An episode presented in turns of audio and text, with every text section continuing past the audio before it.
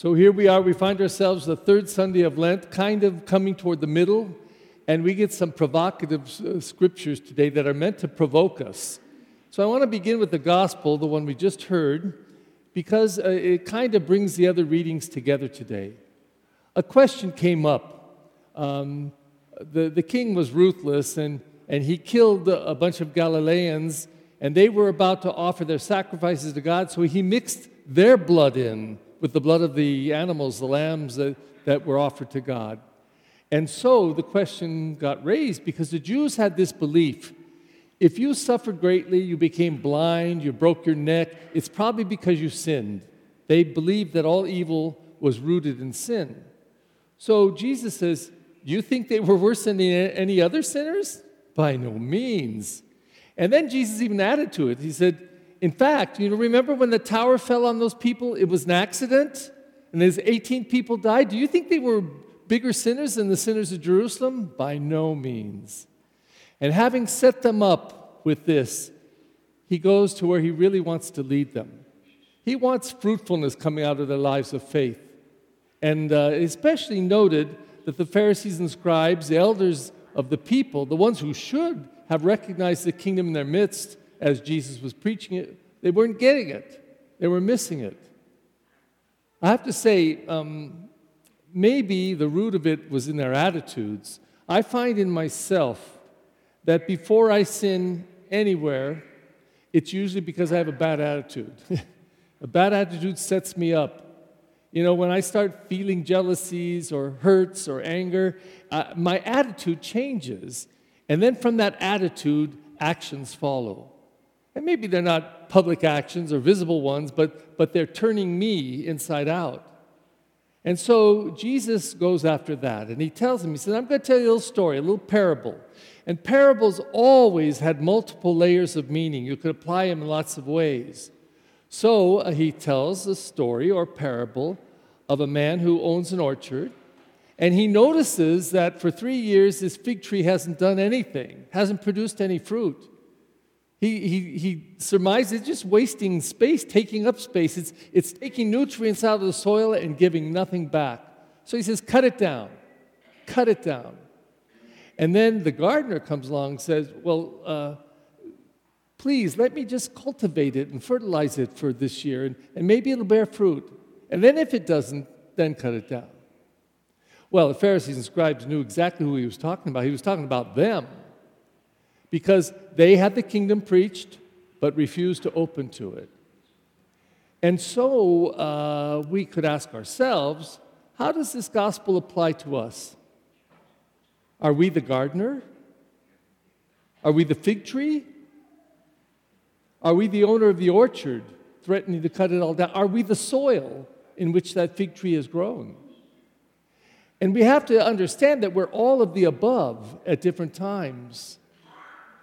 But who has cultivated us in our faith? Monsignor McNulty was one, spent 20 years of his life as pastor, cultivating in his way he was, as we, Carol and I were talking before Mass, he was kind of a gruff Irishman, but real soft inside. She called him a marshmallow, crusty on the outside, but soft and sweet on the inside. And he was. He, he was a really gentle man, good man. And he lived another 10 years across the street, then another 10, 15 years till 96 at Nazareth House, a retirement home for priests. And he was sharp as could be all the way to the end. But he gave his life he was ordained in 1953 and spent his life for the church, spent his life for the church. He was the gardener, clearly. He was the voice of Christ. He was trying to lead people to the kingdom. And all of us are called to do the same. And it, it becomes important that we see ourselves in all the characters of this parable because um, we are called not only to receive the Word of God and to receive the kingdom of God, and to be a soil that is so rich in nutrients that this fig tree, this fig tree, these fig trees just blossom and grow and produce much fruit. But we're also called to be the gardeners who help others along the way. Not discourage them, not ruin them with our bad attitudes, but rather to call them to fullness to themselves, to help them bear the fruit that Jesus wants them to bear. So, with that as the, the biggest context that includes everything else that we heard today in the Word of God, we go back to that first reading.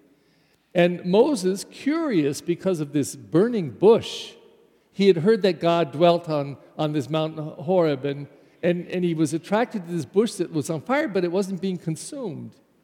And suddenly he realizes that he's having an experience of God. Now, personally, if I was ever somewhere to see a burning bush, that wouldn't maybe startle me, but if a voice came out of the heavens, I'd run the other way. That's what I'd do. But he stays curious and investigates. And God tells him, Remove your sandals. You're on holy ground. And he covers his face. He, he, he knew the Jewish saying, Don't ever look God in the face. You can't, ha- you can't handle it. He's too much, he's too big, you'll die. So he has this experience, and God says to him, I'm going to use you because I've heard the cry of my people. They're mired in slavery, and I'm going to free them. And it's through Moses that we hear the beginning of this story that Moses is going to lead them through the Red Sea and through the dark cloud and into the desert and lead them to a land flowing with milk and honey. But the second reading shows the lack of fruitfulness and in Paul's letter to the Corinthians, hearkening back to the story of Moses, he says, But you turned away. You turned your ear away from God.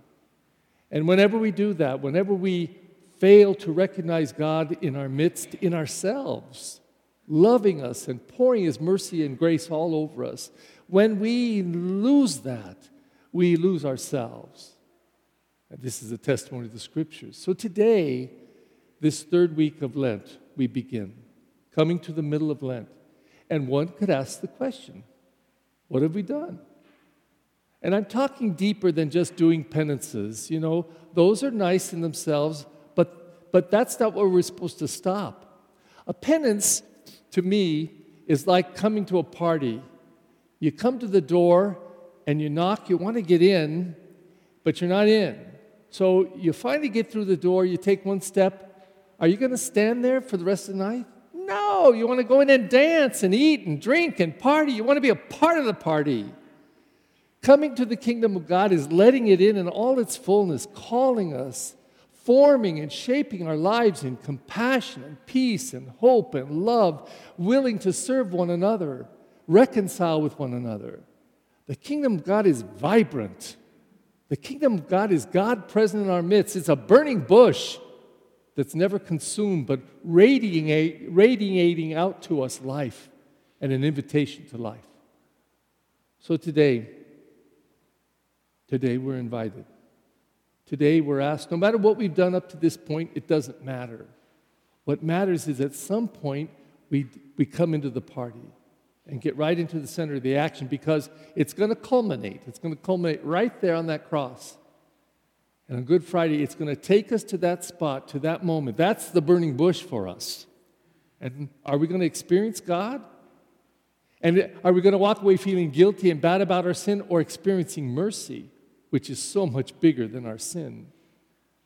And that's going to culminate in an entombment of that man, put into the ground, and then he's going to be raised up. If we're going to be ready for these things, we got to do some preparing. So, as we enter this third week of Lent, let us hear this provocative word of God. Let God be that gardener who is going to cultivate this earth, get it ready, fertilize it, open it up so that it can bear fruitfulness in the fig tree of life that each of us is.